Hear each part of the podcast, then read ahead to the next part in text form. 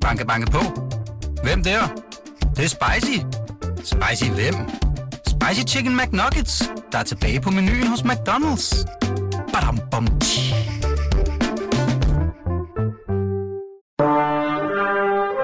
Du lytter til Radio 24-7. Den originale taleradio. Velkommen til Hitlers Æseløer med Jarl Kortua.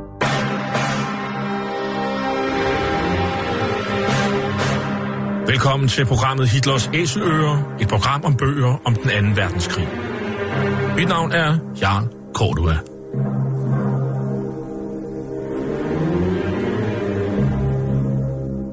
Den anden verdenskrig blev indledt den 1. september 1939 af det nazistiske Tysklands overfald på Polen. Der var tale om en racistisk erobringskrig, der kostede mellem 55 og 70 millioner mennesker livet, og hvor nazisterne systematisk myrdede jøder, romager, slaviske befolkningsgrupper, politiske modstandere, ja alle andre, der ikke lige passede ind i deres forestillinger om et ensartet folkefællesskab. Nazisterne de blev i årene efter krigen dømt ved krigsforbryderdomstolen i Nürnberg, og flere af deres organisationer, såsom Nazistpartiet, SS og Gestapo, ja, de blev stemplet som ulovlige forbryderorganisationer. I den her serie, som vi har valgt at kalde for Hitlers Æsler, præsenterer vi nogle af de mange bøger, som i disse år udkommer om den anden verdenskrig.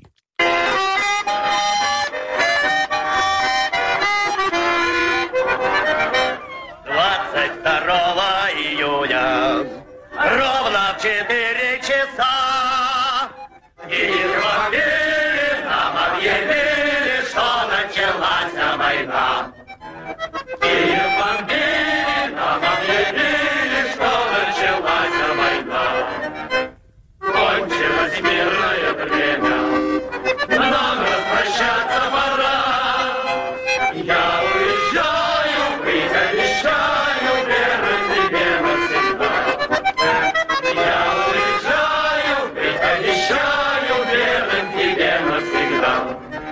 Denne meget populære melodi, som oprindeligt havde en tekst om et blåt sjal, ja, den fik en ny tekst under 2. verdenskrig, og den udgave, vi hørte her med russiske soldater, ja, der lyder teksten sådan her nogenlunde. Den 22. juni, præcis klokken 4 om morgenen, fik vi at vide, at Kiev var blevet bombet, og krigen var begyndt. Krigen begyndte ved daggry og skulle dræbe mange mennesker. Forældre lå og sov, deres børn lå og sov, da tyskerne begyndte at bombe Kiev.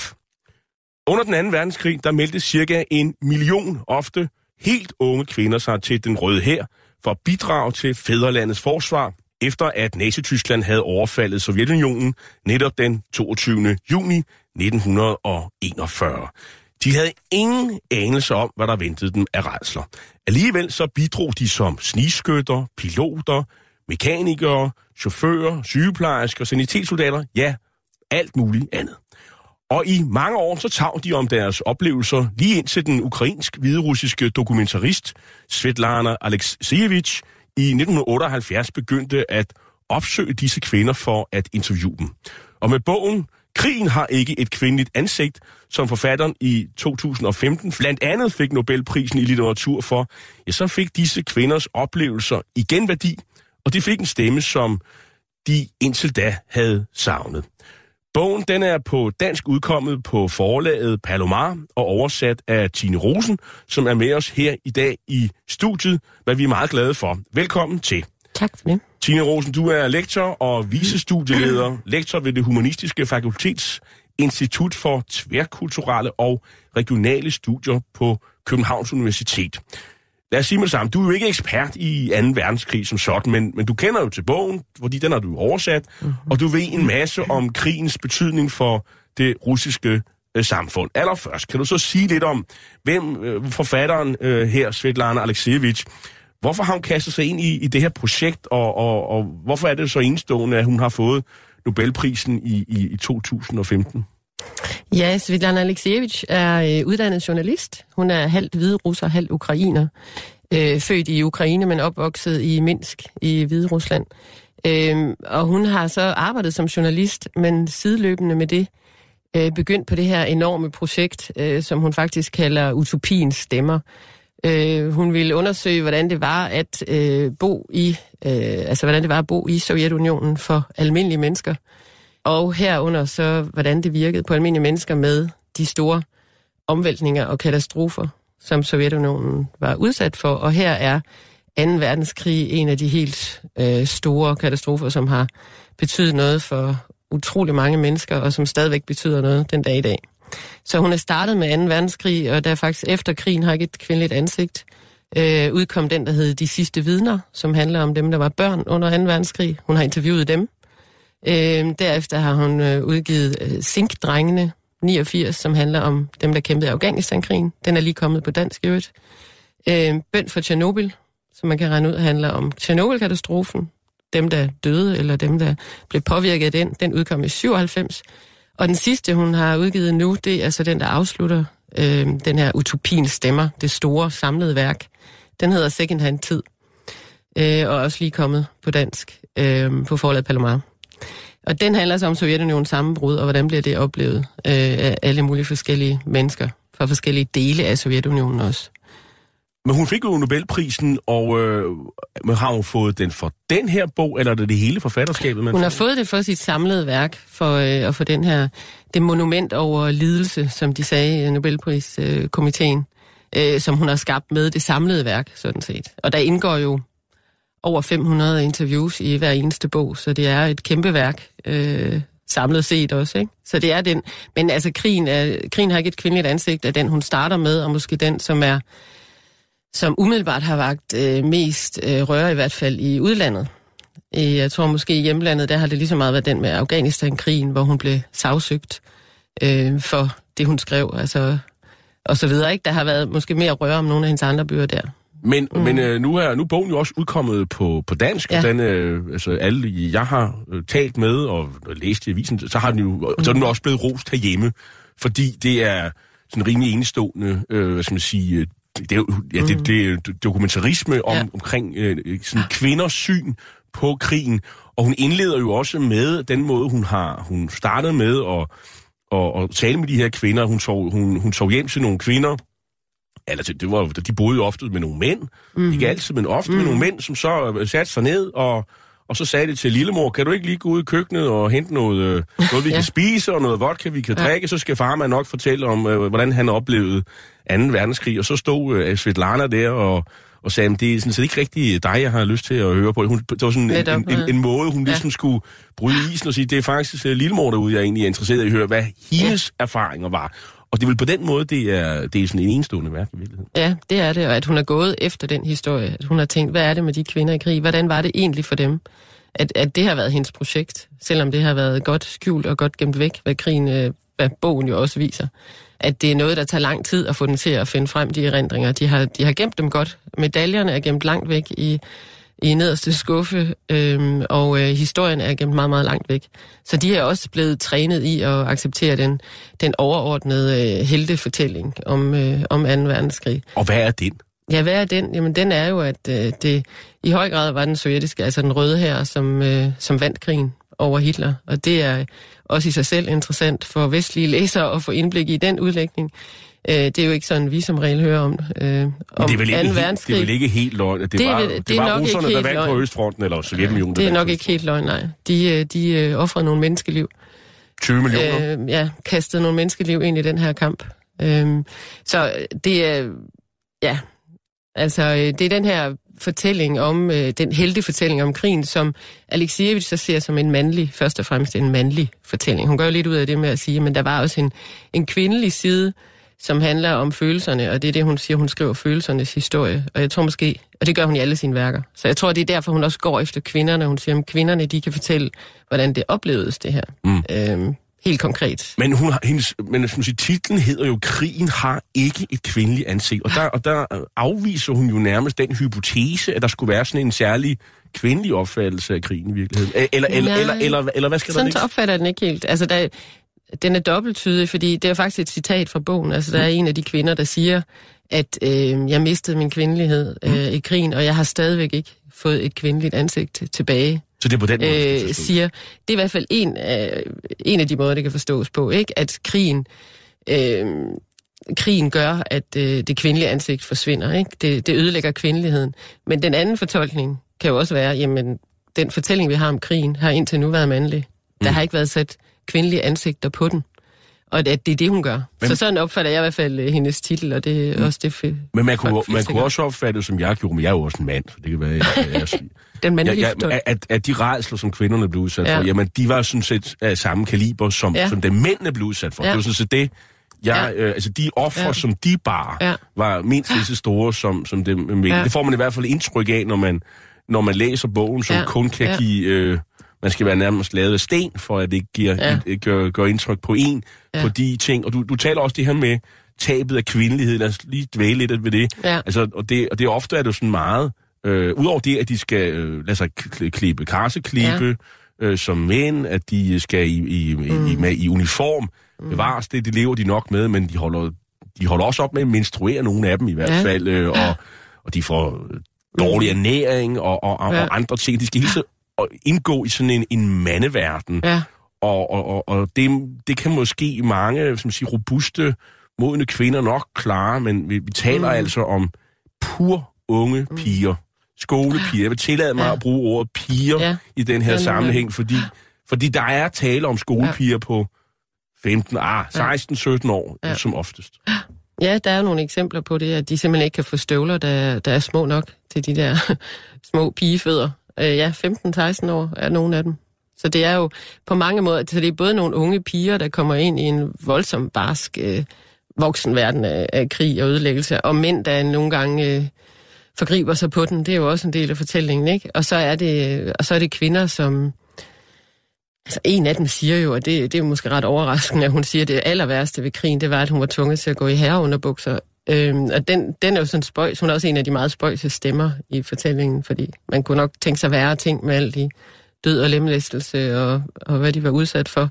Men, men, men nu, nu nævner du det selv. Men hun, hun nævner altså, så der er altså noget med en forfængelighed eller en kvindelighed, som, som går tabt. Og, og, så, og, de, og, og mange af dem øh, vil ikke bruge makeup og, og de, de kan slet ikke se. Ja. sig selv som sådan nogle, hvad skal man sige, at smukke se sig under mm. krigen, altså mens ja. de er i krigen. Ja. De har svært ved at genoptage det efter krigen og, ja. Og andre ting. Ja. Og, og nu du nævner det der med kun et sæt underbukser, vi ved jo mm. alle sammen, at kvinder har jo månedlig cyklus og sådan noget, og, ja. Og, øh, og hvis man er helt ung, så, ja, så er der jo ingen vej udenom. Og, mm. og der, der var der været noget, der gjorde, gjorde indtryk på mig, det har jeg slet ikke tænkt på, det er, at de får, ud, altså, hvis de heldige, har de to sæt ja. Ja, underbukser, det det. men øh, man skal også bruge nogle ben jo. Ja. Øh, og, så, og så får man sådan en undertrøje, og så river man mm. ærmerne af, mm. fordi så har man lidt ekstra, øh, Ja. hvis, når det nu går galt. Øh, det ja. Gør det jo. Ja. Og Øh. de stjal ærmerne fra nogle af deres mandlige, de mandlige soldaters undertrøjer også, ikke? Og der, er- ja, og det, der er jo Så tale, ja, det var den måde, de kunne gøre det på. og der er jo tale om, skal ja. sige, øh, noget beklædning af ja. Ja. formentlig ikke særlig god kvalitet. Nej, nemlig. Og her er vi jo helt nede, at det er det, det, er det der er med de her historier, at, hun, at det er det, hun har udplukket, udvalgt, Alexievich. Hun har jo plukket i deres øh, historier. Hun udvælger de der meget konkrete øh, detaljer. Altså, vi kommer virkelig ned og ser og lugter og så videre, hvordan krigen var, ikke? Fysisk, øh, biologisk og alt muligt. Men før vi får sendt alle de her øh, unge, unge Mhm. piger, unge kvinder i, i krig, øh, så, øh, så skal vi jo sådan lige, øh, øh, lige op og se, hvad, hvad er egentlig den politik, man fører i Sovjetunionen med hensyn til at indkalde kvinder til krigstjeneste? Altså det foregår jo, øh, øh, altså kvinder øh, deltager jo i hvad skal man sige, rustningsindustrien øh, mange steder. Der er frivillige øh, korps øh, rundt omkring, luftmælekorps, men det, mm. men det er rimelig sjældent, man ser, at kvinder er øh, deltager sådan i, i fronttjenesten. Måske ikke som kamptropper, mm. men som, som sanitetstropper og andre ting. Ja. Altså, de ligger bag frontlinjen, når de er røde korssøstre eller sygeplejersker. Mm. Det ser man over det hele. Men at være en, en, en indrulleret i krigen på, på den måde, som... Altså en million er det jo så Ja. i Sovjetunionen. Ja. Det er jo sådan, det er jo, hvor- hvordan, hvordan kan det være, at det, det er Sovjetunionen, at det sker? De har jo, skulle man Ja. tro, rigeligt med folk at tage af i virkeligheden. Ja, men de havde faktisk ikke rigeligt med mandlige soldater efter, efter tyskernes overraskelsesangreb. Det var jo, de led ufattelige tab. Og det var også det, der nåede ud til hele befolkningen. Altså nu hører vi så om de kvinder, der melder sig. Der har jo også været masser af, af unge mænd, øh, der har meldt sig efter. Det er også nogen, der var for unge. Øh, men det er altså, fordi kvinderne også siger, men det er også vores land, og de skal ikke, tyskerne skal ikke øh, øh komme her og erobre vores land. Altså der er mange, der beskriver den der harme over at se tyskerne rulle ind på deres øh, motorcykler og så videre øh, på deres jord. Så der er en, en meget, meget stærk patriotisme øh, hos dem. Og man har principielt øh, ligestilling øh, i Sovjetunionen. Altså kvinder kan bestride alle de værv, som mænd kan bestride. De gjorde det ikke så tit. Øh, altså, der var ikke så mange kvinder her, men der var egentlig ikke på den måde nogen, nogen øh, voldsom øh, hindring, altså formel hindring for det.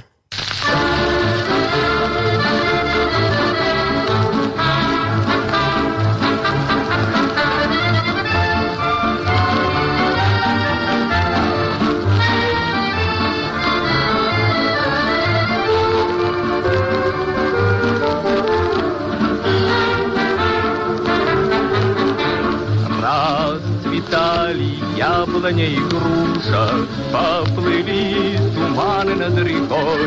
Выходила на берег Катюша, На высокой, на берег крутой. Hvad er det for nogle arbejdsopgaver, som de her kvinder, de, de får? de, de får jo sådan set alle slags arbejdsopgaver, lige fra at øh, være dem, der skal bjerge sårede soldater ud af, ud af kampvognene til øh, øh, sanitetssoldater øh, soldater på syge, af, hvad hedder det, syge, lazaretterne hedder det vel, øh, og øh, til at være snigskytter, øh, nogle er også øh, piloter, kamppiloter, øh, de er i køkkenet, de øh, er dem, der sørger for øh, forsyningerne, Øh, altså, de er sådan set alle steder. De er til stede alle steder på fronten. Og der er nogle af dem jo, som bliver skuffet over at blive sat til at lave mad, for eksempel. Øh, hvor de alle sammen drager ud for at få lov at stå i forreste frontrække øh, og skyde, som de forestiller sig. Jeg får nok et gevær, når jeg kommer derud, og så skal jeg skyde. Det er sådan Øh. det, der er mest prestige i. Ja, og jeg tror, det har været deres opfattelse af krig. Altså, det er måske også det. Mange af os, der ikke er dybere inde i krigsførelse. Den opfattelse, man har om, hvad er en krig, jamen vi tager ud til fronten, og så skyder vi øh, fjenden, øh, når han står der, ikke? Altså, og hele det der, det er jo også noget af det, de beskriver, hele det apparat, der sådan set skal til, og hvor nogle af dem så alligevel forstår, at det er jo lige så vigtigt, at der bliver lavet mad, og at der bliver vasket, og at der bliver plejet, de sårede bliver plejet. Så de finder også en, en rolle i det, og kan se, at de er lige så livsvigtige som dem, der står helt forrest. Så det, det er jo faktisk på alle niveauer, de er. Altså, de er i alle roller, øh, får man beskrevet. Jeg synes, der er en meget... Jeg ved ikke, om det er med vilje, hun har udvalgt, øh, så der ikke er så meget overlap. Jeg synes, vi får rigtig mange forskellige roller præsenteret i bogen. Men det, der er fælles for dem alle sammen, mm. det er, at det er jo enormt fysisk og psykisk opslidende. Mm. Altså, og, og mm. det står, nu, nu er de, på det her tidspunkt, der er der sådan gået en, en, en 35-40 år mm. øh, efter krigen, og de, de er selvfølgelig øh, mennesker, der er i 60'erne og 70'erne og sådan noget, men det er typisk, de, de er ofte syge, de har alle sammen skavanker fra at have deltaget i, i krigen på en eller anden måde. Altså, der, har, der er nogle enorme ofre, Ja. men det, man har heller ikke noget indtryk af, at de får noget særligt øh, godt at spise i virkeligheden. Øh, Nej. altså, det er udsat for kulde, og de er udsat mm. for... Altså, der er jo mange historier, der er om, at, at folk, der står og sover. Altså, der er, en, der er Ja. blandt andet en, en, en, en beskrivelse, hvor de er... Hvor de, hvor de går sammen, øh, og så holder de hinanden i hånden, tre og tre, ja. Fordi så kan den midterste sove. Nemlig. Øh, Ja. Det lyder helt vanvittigt. Jeg har selv Ja. været soldat for mange år Ja, jeg skulle siden. lige til at og spørge, om godt det er huske, at jeg var træt og sådan noget. Det kan Ja. jeg simpelthen ikke forestille mig, Nej. at man kan, men altså...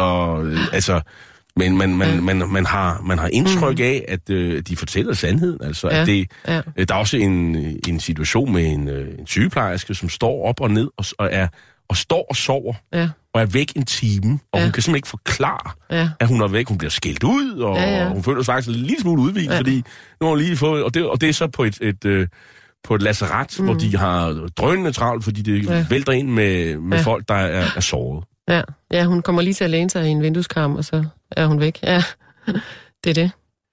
Ja, det er frygtelig hårdt for dem, og det er jo meget af det, man også hører om det her, altså det, det fysisk hårde, altså med at skulle slæbe kæmpe gryder eller store plader med, med brød, eller de her kampvognssoldater med øh, fuld udrustning, og få sådan en slæbt ud af en kampvogn. Altså, men på en eller anden utrolig måde, så mønstrer de de øh, kræfter at gøre det. Det er, det er jo virkelig overnaturligt på en eller anden måde, at de kan det små, altså spinkle piger nogle gange. Når du taler om sanitetssoldater, mm. Er, det så, øh, er det så uddannede sygeplejersker, har man indtryk af, der kommer, eller har de sådan en... Øh, hvor kommer alle de her kvinder fra? Er det, er det sådan en bred befolkning? Har man indtryk af det? Ja, ja, altså jeg tror, det, det er alle mulige, og så får de lige øh, nogle meget, nogle gange, som nogen af dem beskriver det, nogle meget korte kurser. Mm. Øh, noget, der måske i virkeligheden skulle tage et år eller to, tager de så på tre måneder, øh, eller kortere tid, for lige at lære det mest basale, og så bliver de sendt ud. Så det er og så nogle gange er også nogle meget primitive øh, øh, materialer, de har derude, og de siger jo også, jamen, så har de ikke noget, pludselig har de ikke noget medicin, men så finder de på at give den noget øh, placebo, øh, eller et eller andet, altså noget, der også virker, ruller nogle piller af noget, noget kridt, øh, og giver soldaterne, fordi det så alligevel lindrer på en eller anden måde. Altså, de klarer sig jo virkelig med nærmest ingenting. Så de mangler, øh, de mangler, hvad skal man sige, håndværket. Det lærer de så er det mest basale, men de mangler sådan set også midlerne til det. Men det er meget sådan noget learning by doing Ja, og, det må man og, sige. og På den hårde måde. Øh, ja. Men, men for eksempel sådan Ja. nogle, øh, som, som sanitetssoldaterne, som jo er, er Mm. faktisk er nogle af de kvinder, der kommer ud i frontlinjen. De Ja. er Ja. helt ude i frontlinjen, hvor det buller og brager, mm. og, hvor, og hvor folk jo bliver skudt Ja. øh, lige ved siden af dem. Ja. Og, øh, og de er, som du siger, det er jo ofte nogle, øh, nogle små nogen, som Mm. øh, så øh, bjerger ja. de her soldater øh, og tager dem på nakken. Ja. Øh, ofte lemlæstede, ilde tilredte, Ja, ja. På en ubeskrivelig måde. Ja. Øh, ja, der er en historie, især jeg tænker på en, der faktisk bærer to ud på en gang. Jeg ved ikke, om du kan huske den. fra, den- fra Stalingrad. Hvor den ene viser sig at være en tysker. Ja. Øh, og hvor hun så tænker, jamen skal hun, skal hun lade ham ligge? Eller, og så sørge for at redde øh, sin landsmand. Men hun, hun bjerger faktisk dem begge to. Og de har begge to mistet benene, og de er helt Ja, sortsvedede, nødt og man kan slet ikke se dem. Slæbe dem på skift. Så, øh, og det er jo ret... Her, det viser jo også noget af, at de samtidig med, at de øh, er udsat for så barske vilkår, at de opretholder en eller anden slags øh, moral i den her krig og siger, jamen vi behandler også vores fjender ordentligt. Men det er jo så ikke dem alle sammen, der har Nej, det på den måde. Det er det ikke. Der sker ting og sager. Og det er også, altså den her bog er også et af de første steder, hvor det bliver skrevet sort på hvidt, at øh, russiske soldater, da de så går ind i Tyskland, voldtager de øh, tyske kvinder. Alt det, de kan. Og det er ellers et kæmpe tabu jo i øh, den russiske historie, eller den sovjetiske historie om krigen. Det må man sige. Altså, Ja. der er nogle, Det er det. nogle, altså, nogle fuldstændig ubeskrivelige scener. Øh, tyske kvinder, der har fået stoppet sådan en granat Ja. op i, øh, ja, hvor I kan Og det er faktisk en ud, mand, hvor der det, fortæller det. Det er, det er en af de få mandestemmer, vi har her i, altså hvor det faktisk er en mand, der selv fortæller, at han var med til det. Og han forstår det ikke selv, hvordan han kunne gøre det, men sådan var det Товарищи, тяжелых условиях приходится праздновать сегодня 24 годовщину Октябрьской революции. Вероломные нападения Du lytter til Hitlers Æseløer på Radio 24 Et program om bøger om 2. verdenskrig med Jarl Kortua. мы потеряли временно ряд областей. Враг очутился.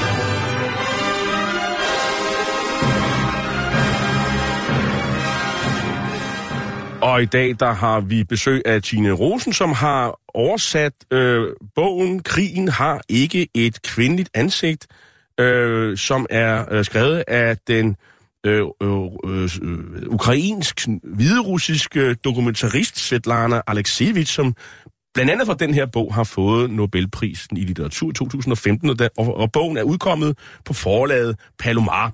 Og øh, ja, vi hørte lige øh, øh, Josef Stalin her øh, ved Krems mure i 1941, og du, Tino, du, kan, jo, du kan jo russisk. Hvad, hvad er det egentlig, han fortæller ved den lejlighed? Øh, jamen grundlæggende det, han siger, er, at nu der er sket et overfald på vores øh, fædreland. Øh, brødre og søstre, nu må vi rejse os, nu må vi stå sammen øh, og bekæmpe fjenden. Øh, og det er en tale, som mange også nævner i den her, og som, som virkelig er gør kæmpestort indtryk på rigtig mange. Fordi Stalin har jo, øh, man har godt vidst, øh, kendt til alle de her udrensninger, og øh, øh, Ja, er udrensning, og sendt ud- udrensning af, af, af hvem? Ja, udrensning af øh, alle mulige folkefjender, altså politiske...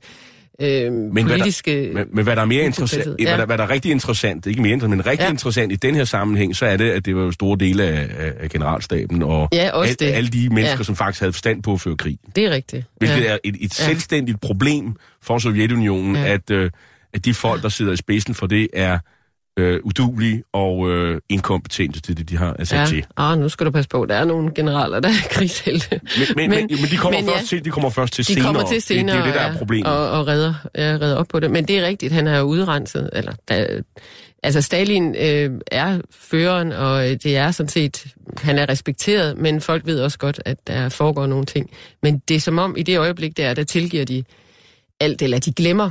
De vælger at sige, nu vil vi ikke tænke på øh, det med lejrene og udrensningerne.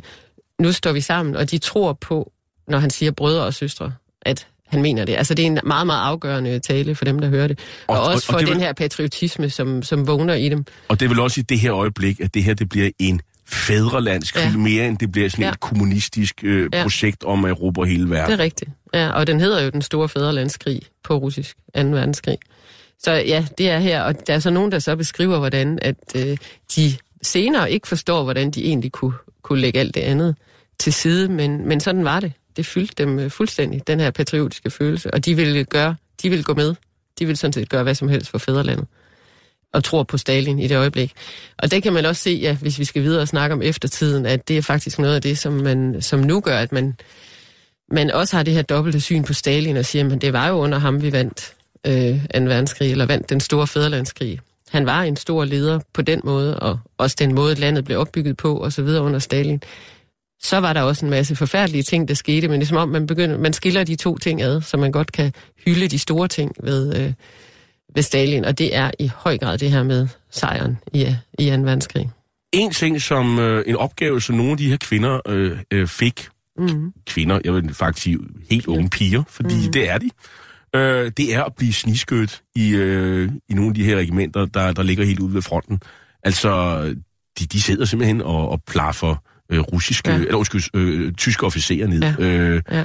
Altså, det er jo et øh, erhverv, man måske har lidt svært ved at forestille sig, at øh, skolepiger øh, har. Ja, ja og de, øh, der er flere af dem, der beskriver, at den, den første gang, de skal skyde. Altså det viser sig jo, at de, øh, mange af dem er rigtig gode til at skyde. Øh, og også, de praler lidt af, at de er bedre end deres øh, mandlige kolleger.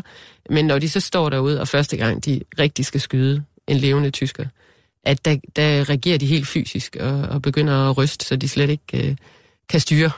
Øh, Og man skal jo være i fuldstændig ro og åndedræt. Ja, og alt, man- og der sker simpelthen noget, som, som overmander dem. Øhm, og der er også nogen, der beskriver, hvordan at, øh, de bliver overrasket over at se, jamen, det er sådan nogle unge drenge, de der tyskere, som, som af en eller anden grund altid grinte, øh, når de gik og snakkede sammen, og de tænker, hvad er det for nogen? Altså, de Unge havde jo ligesom kønnedrenge, de havde unge kønne oven i købet, ikke? hvor de ja. tænker, jamen, tyskeren, det må jo være en eller anden øh, forfærdelig grim, øh, et grimt monster, øh, som vi sagtens kan skyde på, ikke? Og så står der sådan nogle unge, mundre, kønne drenge, så det er også et chok. Altså, så der er, der er jo nogle ting, nogle barriere for dem.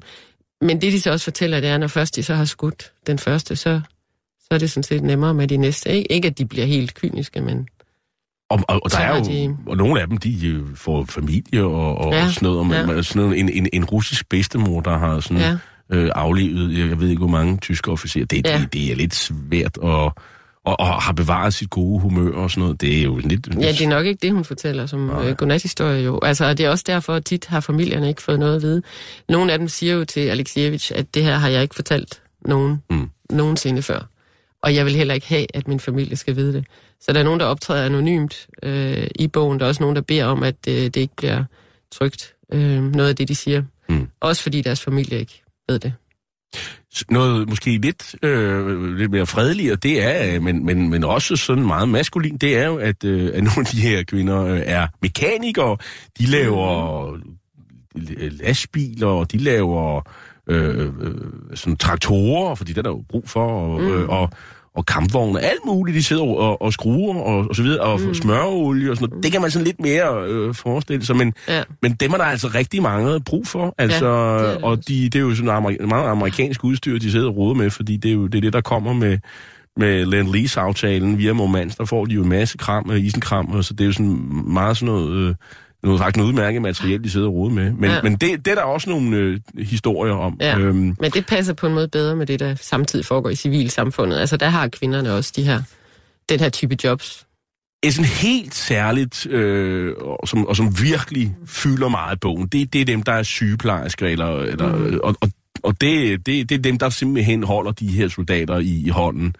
Øh, og ja, nogle ja. gange så sørger de for, at, øh, at soldaterne ikke begår selvmord, fordi de, så, de er så lemlæstet, har mistet arme og ben, Mm. mm. så de øh, har pludselig mere lyst til at dø. Mm. Øh, lukker øjnene på dem, øh, agerer kærester i, Ja, i de er der dødsøjeblik, dem er der Ja. ja. rigtig mange af, øh, hvor de sådan i, i, Ja. i fiber, feberhvilelse kalder på, på, øh, på en Mm. kæreste, måske, og så skal de hen og give det sidste kys, og så Ja, ja, der, ja. der er der virkelig mange historier om, Ja. som har gjort et enormt indtryk på de her kvinder. Ja. Ja, naturligvis. Altså. Ja, selvfølgelig.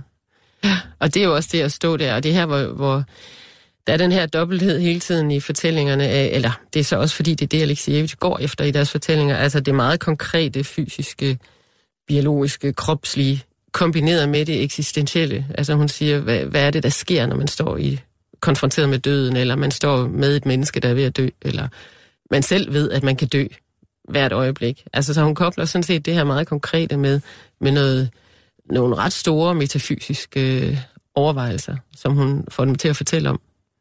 Så det er, det er, ret, øh, det er en ret speciel blanding, synes jeg, sådan set i den her bog. Gør det til nogle specielle fortællinger. At det er det, hun forsøger at få dem til. Altså der, hvor mennesket bliver større end et menneske, eller større end det historiske, som hun selv udtrykker det. En anden arbejdsopgave, hvis man kan sætte i situationstegn omkring det, som, Mm. som også øh, rørte en, det var, det var sådan noget med, at, øh, at øh, det var næsten ligegyldigt, hvad de lavede, men det var specielt sygeplejersken og andre, jeg når de havde fået tid til det, det er sådan helt imponerende, det er, at de, de skriver simpelthen breve til soldater, hvor hele familien er blevet udslettet. Mm. Øh, eller, altså, eller hvis de er blevet hårdt såret, eller, Ja. jamen, så skriver de, øh, så de sådan pæne veninder, og skriver et brev Ja, øh, ja. til, faktisk nærmest ude i det blå, til en eller anden person. Det er fordi, det, Ja. navnet, det kommer først senere hen. Men altså, Ja. at de bruger tid på, og hvad skal man sige, opmuntre frontsoldater, er det jo primært, øh, som får et brev fra Ja. bag fronten fra en eller anden... Øh, Ja. Øh, det kan man sådan grine af. Det, det gør jeg faktisk ikke. Jeg, jeg, men, mm. men det er lidt underligt, at man sådan skriver ja. ud det blå til en eller anden, som ja. man ikke rigtig ved, hvem er, og modtager det her. Men det er nok også, fordi de oplever den med, at man har brug for, at der er et andet menneske, eller man har brug for den her solidaritet eller samhørighed, at man ikke kan stå helt alene i de her forfærdelige oplevelser. Så bare et brev, de ved, at et brev kan gøre en forskel, ikke? De ved, at kontakten til et andet menneske kan gøre en forskel. Så jeg tror, altså det er også ud fra den, at de oplever, at, øh, at det kan være helt afgørende. Øh, lige så meget som en, den rette forbinding i rette tid. Så kan sådan et brev lige gå ind og gøre, at nogen ikke mister modet øh, og ikke giver op og ikke begår selvmord, eller ikke øh, simpelthen... Øh, de, der er også fortællinger om, hvordan dem, der mister troen på det, de dør, øh, uden at man helt kan forklare, hvorfor det lige er dem, der dør, men, men der er en sammenhæng mellem, når de mister troen, så bliver de skudt næste dag. Der er også en hel del af de her øh, sygeplejersker eller sanitetsfolk, øh, folk, der, der simpelthen øh, efter krigen, de kan simpelthen ikke øh, tåle synet af blod. Mm. Farven er rød. De, har, de ejer intet i Ja. ja. mørkerød farve. Ja, De, de, de vil simpelthen ikke have det. Nej. De får det dårligt, ja, øh, fordi de simpelthen har de simpelthen set blod nok. ja. Ja, øh, det og er man, ret stærkt. og man Ja. tror dem, ja, når de gør man. fortæller, hvad de Ja. har oplevet. det er ikke for og Der er, nogen, øh, der er jo et sted, hvor nogen siger, men, øh, eller Alicievich fortæller, at der er nogle mænd, der siger, jamen, hvorfor skal de interviewe alle de kvinder, de finder på alt muligt. Øh, de digter. Og hun siger, jeg tror hvert ord. Øh, jeg tror ikke på, at det her er noget, man kan finde på. Og jeg tænker, et øh, det her det er en af de eksempler, ikke, hvor man siger, at man kan ikke finde på, at, at der er en, der sidder og siger, jeg kan ikke tåle at have rødt, noget af rødt stof øh, i mit hus, eller i, blandt min, mit tøj, og så videre. Øh, så det tror man på, det kan man ikke, øh, det kan man ikke finde på, som Alexievich også siger, de her detaljer.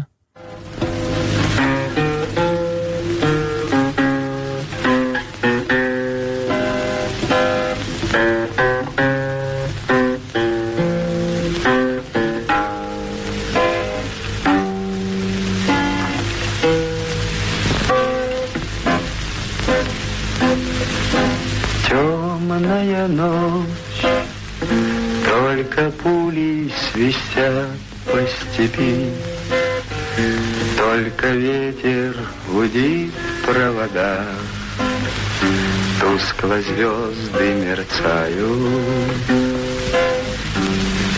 В темную ночь ты, любимая, знаю, не спишь, И у детской кровати тайком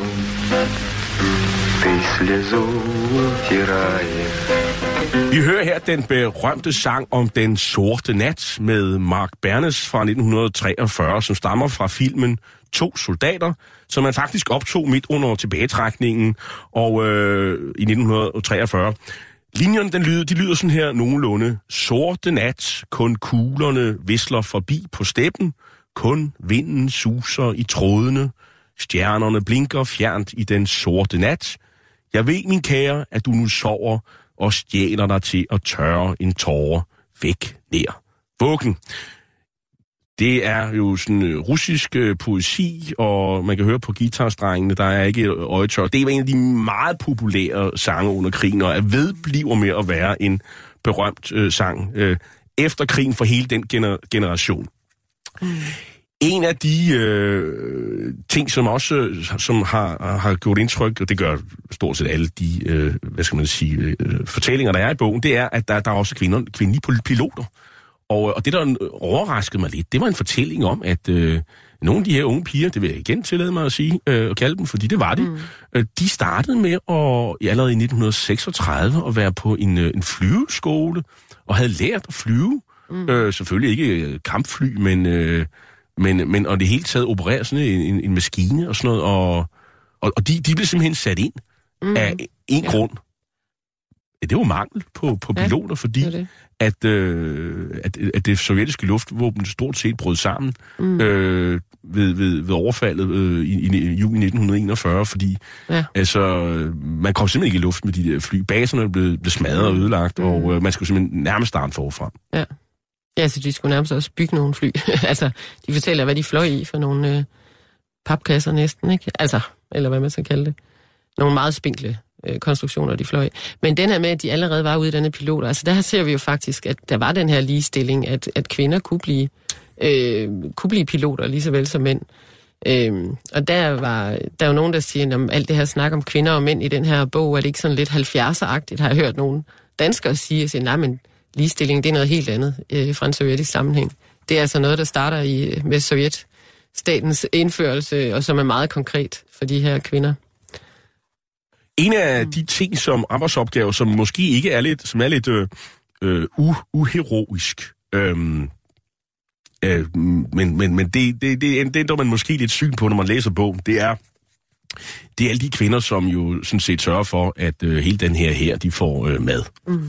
Øh, de, de vasker op, de skræller kartofler, de laver mad. Og de står sådan set og, og forsøger at få øh, levnedsmidler kogt sammen til et eller andet, der er bare nogenlunde spiseligt. Og så øh, der kan jeg lige læse, jeg vil lige læse lidt op herfra. Jeg lavede mad dagen lang, og når jeg kom tilbage om natten, hjalp jeg soldaterne med at vaske. Jeg stod også nogle gange på vagt, men når der blev råbt vagt, vagt, så kunne jeg ikke svare. Jeg havde ikke kræfter til at svare. Jeg havde ikke kræfter til at få en eneste lyd frem. Irina Nikolajevna Sinina, menig kok. Altså her et eksempel på, hvor, hvor øh, altså de, det var vagttjenest og lavede mad, mm. og, øh, og, og mange af dem fik jo faktisk også en medalje for, for, for, for deres indsats. Øh, Mm. Men det spiller vel også en rolle, altså der er, sådan, der er en hierarki i, hvad man har, har, har lavet, og, og hvad man, øh, hvad man, hvordan, på hvilken måde man har bidraget til krigen. Er der, er der ikke det, Tino? Jo, det er der jo, og den, de roller der med at lave mad og være sygeplejerske, er jo sådan nogle, der nemmere kunne accepteres også efter krigen. At jo, det er det, og øh, som jeg også sagde før, at de umiddelbart reagerede på, at de blev sat til kvindearbejde, for de ville ud og være soldater, men finder så ud af, at det er nok lige så hårdt at lave alle de andre, og lige så nødvendigt at lave alle de andre ting. Og bakse rundt med de her kæmpe gryder, og hele tiden sørge for, at der er et eller andet, som de her øh, soldater, der kommer tilbage fra fronten, kan spise. Det er jo, øh, de finder ud af, det er jo fuldstændig afgørende. Noget af det hårdeste, og noget af det mest brutale, og noget af det mest bestialske, og no- noget af det mest frygtelige at læse øh, i hele bogen, det, det, det er simpelthen det der afsnit, der handler om partisankriger.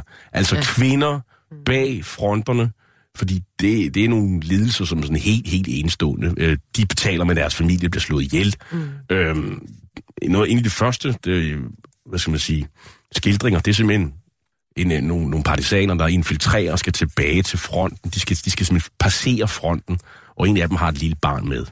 Og de ved godt, de kan ikke komme, ja. Ja. de kan ikke komme forbi den Nej. der. Og øh, alle ved godt, hvad der skal ske. Og den her mor træffer den beslutning, som hun bliver nødt til at træffe. Mm. Og øh, ja, der er, Jamen, får der, helt, der, der, øh, der er en sø, der er en sø, og så tror jeg, at man kan godt regne ud, hvad der kommer til at ske. Hun Ja. gør det selv. Mm. Øh, så- sådan noget er der meget med. Øh, mm. De skal holde tæt med alt, hvad de mm. siger. Nogle af dem i, er jo i, i samfund, hvor tyskerne er. mm. og tyskerne gør meget kort proces, og de er voldsomt brutale. Øh, Der er ingen fatteevnen rækker simpelthen ikke til, hvad de kan finde på. Og, øh, og de øh, nedslagter øh, fint hele familien. Øh, der er eksempler på mødre, hvor, hvor mister alle hele familien, øh, som, som repræsalier for, at de har på en eller anden led hjulpet øh, øh, modstandsbevægelsen Ja. eller partisanerne. Men de gør det alligevel. Ja, det er det. Det er helt utroligt, ikke? Altså at ofre sit eget lille nyfødte barn øhm, for den sag. Men det er jo også fordi, de så ved, jamen enten, enten skal mit, mit barn dø, eller så dør vi alle sammen. Øh, altså det er et forfærdeligt valg. Hvem, hvem vil kunne holde ud og stå i det? Øhm, Og dertil også det her med, øh, også de her skildringer med, at øh, partisankrigen, Ja. de kunne ikke føre krig bag frontlinjen. Der var et stort område i Hvide Rusland, Ja. som partisanerne sådan set kontrollerede, som tyskerne ikke kunne. Ja. De kunne ikke kontrollere alle skovene, men de forsøgte jo at slå dem ned flere gange. det er ikke kun hos øh, soldaterne eller dem, der melder sig til hæren. Det er faktisk, der er utrolig stor opbakning i befolkningen og utrolig stor patriotisme. Og igen den her for os ufattelige offervilje. Ikke? Altså, at man har ingenting, og man sulter, og alligevel så finder man den aller, aller sidste rødbede, eller de sidste tre korn, øh, nede i, sit, øh, i sin gruppekælder til, til den her partisan, der har brug for det. Så der er jo, det, det er virkelig utroligt. Det giver et indblik i noget, som øh, ja, er meget forskelligt fra det, vi kender, uanset at vi også havde modstandsbevægelse og, og på dansk grund. Men det er, det er bare virkelig vildt.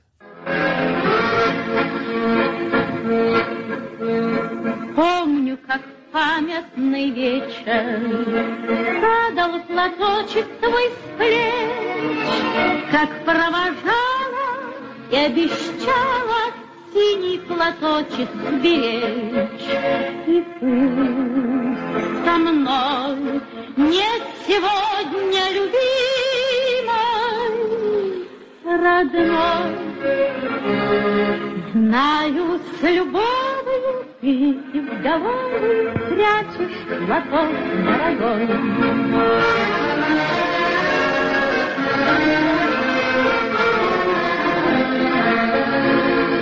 Письма твои получая, слышу я голос родной, и между строчек синий платочек снова встает предо мной.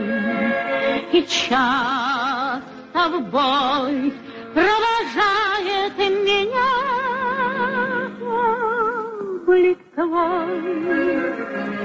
Чувствую рядом с любящим взглядом ты подстоял.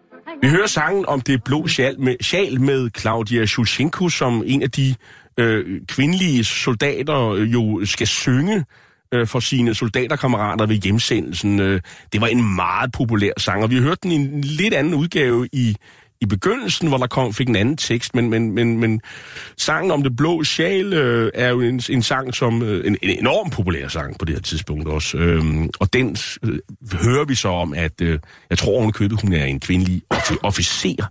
Øhm, for der var jo faktisk kvindelige officerer. Øh, hvordan havde de det med at, sådan, at skulle bestemme? Det var jo ikke altid lige nemt. Øh, for nogle gange så skulle de jo ko- øh, kommandere med mænd. Hvor- Ja. Hvordan, hvordan gik det?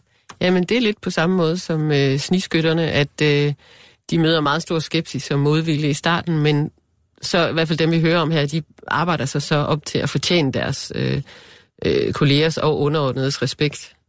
At de faktisk klarer det rigtig godt. Men de, de har en modvilje, de skal, de skal bekæmpe i starten. Nu, øh, der er også nogle tabuer, som de kommer omkring.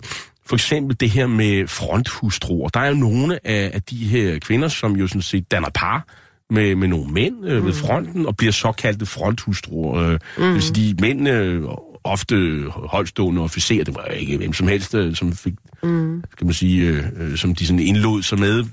Hvad handlede det om? Øh, jamen, dels handlede det om øh, noget, en beskyttelse, altså at øh, en beskyttelse mod de andre mænd, måske også, som godt kunne finde på at forgribe sig på den. Så hvis man nu var øh, sammen med en af officererne, så var det en slags beskyttelse. Men det handler også om ægte kærlighed, kan man høre. Øh, og i hvert fald for kvindernes vedkommende, hvor nogle af dem jo så bliver frygtelig skuffet over, at, at man åbenbart ikke har tænkt sig at blive skilt fra, fra den kone, han har derhjemme, men efter krigen er slut, selvfølgelig, som noget helt selvfølgeligt, tager hjem til hende øh, og til familien. Så der er, jo, der er jo nogle historier, altså dels er der noget ægte kærlighed, og dels er der måske noget pragmatisme i, at øh, så kan man få beskyttelse øh, og måske overleve lidt længere. Og også den nærhed, altså simpelthen øh, at, at opleve noget kærlighed, det snakker de jo også om, selvom de er meget blufærdige. Altså, det bliver kaldt kærlighed, eller det bliver sagt sådan indirekte, men det der med at, at opleve øh, den slags følelser midt i alt krigens øh, gru, det er også noget, som er meget, meget, ja, kan være vigtigt for dem som, som mennesker. Og der er en konkret historie om en, der, er sådan, øh, der har en bataljonschef, hun er kæreste mm. med, og så han blev så ramt af en granat øh, mm. splint, og så kommer der den næste bataljonschef, og det var så kærlighed, mm. men han var så øh, desværre øh, øh, ja. gift, og ja, sådan det gik så ikke lige med, med dem. Mm. Øhm, men så kommer jo freden på et, et mm. tidspunkt. Øh, hvordan oplevede de her kvinder øh, freden? Øh, og det er jo så øh, sejren, og det er det den 8. maj eller den 9. maj? 9. maj. Det er den 9. maj. Ja. Øh, 8. maj, det er vist kapitulationen. 9. til- maj er den store. 9. maj, Ja. det er der, hvor der er sejrsparade. Sejrsdag, sejrsparade, ja. Hvordan oplevede de den? Ja, de beskriver, hvordan at de i begyndelsen er begejstrede, øh, og de sammen er begejstrede, ikke? Øh, alle dem, der nu har været i krigen, mænd og kvinder. Øh, men snart efter, så bliver det jo noget helt andet for kvinderne end for mændene, fordi kvinderne vender hjem øh, og bliver ikke modtaget som helte, men bliver modtaget, og ikke som fronthustruer, men som feltmadrasser. At folk ser på dem som nogen, der selvfølgelig har øh, lokket deres øh, mænd, deres sønner og deres mænd øh, til at være sammen med sig og så videre. Så de bliver simpelthen set ned på øh, som, som øh, en type prostitueret nærmest. Øh, og familierne har det sådan, at åh oh, nej, nu kan vi aldrig, nu kan ikke få dig giftet væk, du er, du er ødelagt, du er skadet. Der er faktisk et Og de eksempel vil på, engang, ja. der er faktisk et eksempel på, at øh, en kommer hjem, og så Ja. er, det, er, det, er det søstrene, hun Nemlig. er, moren er bekymret for, ikke kan Ja. blive giftet væk, fordi at hun har været ved fronten, og formentlig antager, hun har været sammen med Ja, mulige så er man løs, løsagtig, øh, eller hvad Det, det er jo sådan meget sige. borgerlig moral, man har i det her kommunistiske borgerlig, samfund. Utrolig borgerlig moral, og utrolig, ja, sådan, øh, øh, som sagt, blufærdig. Der er nogle ting, man ikke taler om, og ja, det er en meget sippet moral, faktisk, på det punkt. Så ja, ikke engang den, der, hun, hun er selv skadet, hun vil aldrig kunne blive gift, men hvis hun bor i deres hus, så vil hun også ødelægge sine søstres rygte. Så vildt var det.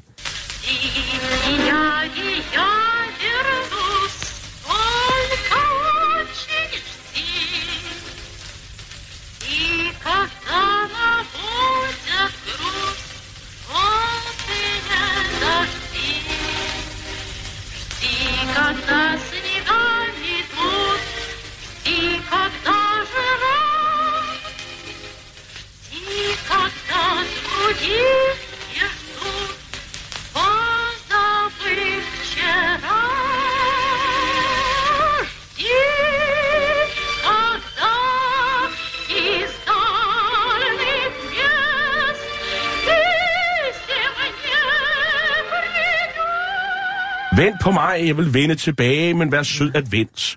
Et berømt digt af Konstantin Simonov, som blev læst op under krigen over for mange soldater og senere sat i musik i en spillefilm, Drengen fra vores by fra 1942, som vi hører her, hvor den kvindelige hovedperson, spillet af Lidia Smirnova, synger sangen på et hospital med såret, hvor hun så til allersidst erfarer, at hendes sårede mand, han bliver simpelthen båret ind, og det er simpelthen det, der lukker den her sang her. Øhm, 2. verdenskrig har jo været øh, sådan traumatiserende for en hel generation af, af både mænd og kvinder, og, og sådan henset til, til bogens titel her, kan man, kan man sige, der er blevet skabt et helt særligt bånd for den her krigsgeneration. Det, det, det vil fair at sige, er det ikke det? Jo, det kan man sige, og øh, ja, kvinderne kommer til at repræsentere øh, det menneskelige i krigen, altså faktisk øh, det vi hører her. De fortæller sådan set også den menneskelige historie, som mændene kunne have fortalt, hvis de var med på det. Men jo, der bliver skabt et helt særligt bånd, og det kan man også se, at det bliver nærmest stærkere og stærkere øh, på sejrsparaderne 9. maj, hvis man ser i øh, Rusland nu. Øh, der er ovenikøbet begyndt sådan en ny øh, tendens, øh, eller en, nyt, en ny ting, at de laver den her, øh, det udødelige regiment, jeg ved ikke om du har hørt om, at øh, de, de marcherer, det er noget, man har gjort i hvert fald siden 2012, eller kaldt det det udødelige regiment, at på den 9. maj går man med billeder af alle sine, de familiemedlemmer, Fordi- der var med for- i 2. verdenskrig. Eller, Fordi nu er de væk. Og fordi så, nu er de væk, men de er det udødelige regiment. Altså at kalde det besmertni polk, som det hedder på russisk, det udødelige regiment, det siger jo også, at altså, det lever for evigt. Det er, det er simpelthen øh, noget, man har til fælles, som vil være med, som vil være med, de her øh, russere, for altid. Og det er noget, der binder dem utrolig meget sammen. Så øh, den 9. maj, der er ufattelig mange øh, øh, højtids, højtidlige, hvad hedder sådan noget, højtider i Rusland, men 9. maj, det er den, som er den allerstørste og forener alle.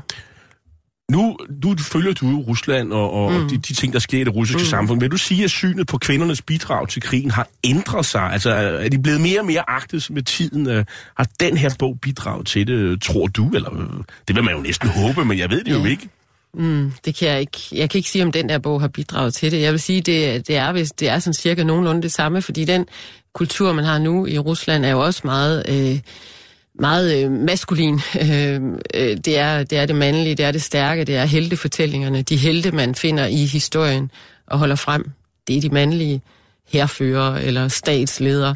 Øh, så der er ikke, jeg vil ikke sige, at der er nogen særlig øh, kvinde, øh, kvindeligt element der. Øh, men de er jo respekteret, altså de går jo også med i den her, det er jo dødelige regiment, og i øh, optogene på 9. maj med alle deres øh, medaljer. Og der er de jo øh, på lige fod fuldstændig. Men den her følelsernes historie og den menneskelige side af det, jeg kan ikke se, at den er kommet mere frem. Kan man sige, at, øh, at kvindernes rolle i Sovjetunionen ændrede sig før og efter krigen? Kan man sige noget om det? Det tror jeg ikke. øh, Altså det, puh, det vil jeg nødt til at sige noget om, uden at, sådan at have udtalt mig om det. Men altså, der, der er jo opstår en mangel på mænd, kan man sige. Så øh, på den måde bliver det, det bliver svært for kvinder at finde en mand, fordi at der er simpelthen meget færre mænd, end der er kvinder. Så de skal klare rigtig meget selv. Man må sige, at øh, hvis man, når man læser den her bog af Svetlana Alexievich, øh, mm. Krigen har ikke et kvindeligt ansigt, så er der ikke noget, der tyder på, at krigen nogensinde slap taget i de her kvinder, som hvor de fleste må Nej. formodes ikke leve mere, fordi det var i, i 80'erne, at man, at man optog det. Mm. Tak til dig, Tina e. Rosen, fordi at du kom her i dag. Vi har talt om den hvide russiske Nobelpristager Svetlana Alexievich bog. Kvinden har ikke et kvindeligt ansigt. Der er en samling med interviews af sovjetiske kvinder om deres tjeneste i den røde her under 2. verdenskrig. Bogen er udkommet på forlaget Palomar. Hitlers æslør er slut for i dag. I teknikken sad Jesper Vest, og jeg hedder Jarl Kordua, og er vært og tilretlægger af programmet. Du kan genhøre dette program og de andre programmer i serien som podcast via radio247.dk. Her til sidst skal vi høre en anden berømt sang fra krigen, sangen om skyttehullerne, hvor teksten blev skrevet af poeten og krigskorrespondenten Alexei Surkov fra avisen Komsomolskaya Pravda, efter han pludselig kom under beskydning, og så kastede han sig ned i et skyttehul.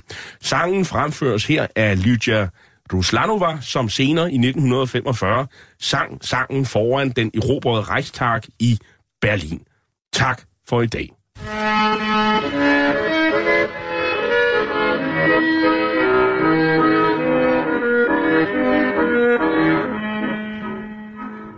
Бьется в тесной печурке огонь, На поленьях мала, как слеза. И поет мне в землянке гармонь Про улыбку твою и глаза. Про тебя мне шептали кусты В белоснежных полях под Москвой. Я хочу, чтобы слышал.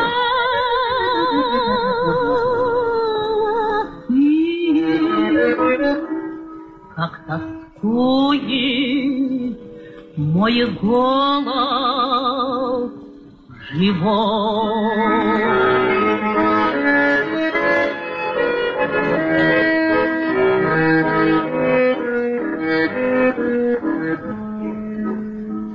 И сейчас далеко, далеко. Между нами снега и снега. А до тебя мне дойти нелегко, а до смерти четыре шага. Ой, гармоника в юге на зло, а заплутавшее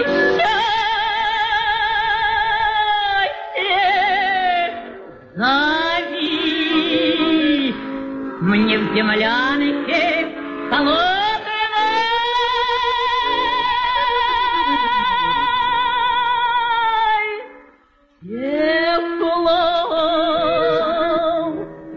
от моей негативной. негасимой любви.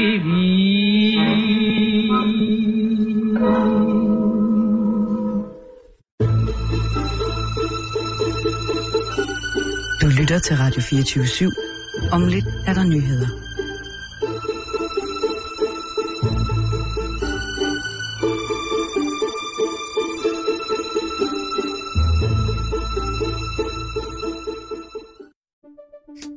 Banke, banke på. Hvem der? Det, det er spicy. Spicy hvem? Spicy Chicken McNuggets, der er tilbage på menuen hos McDonald's. Badum, bom, tji.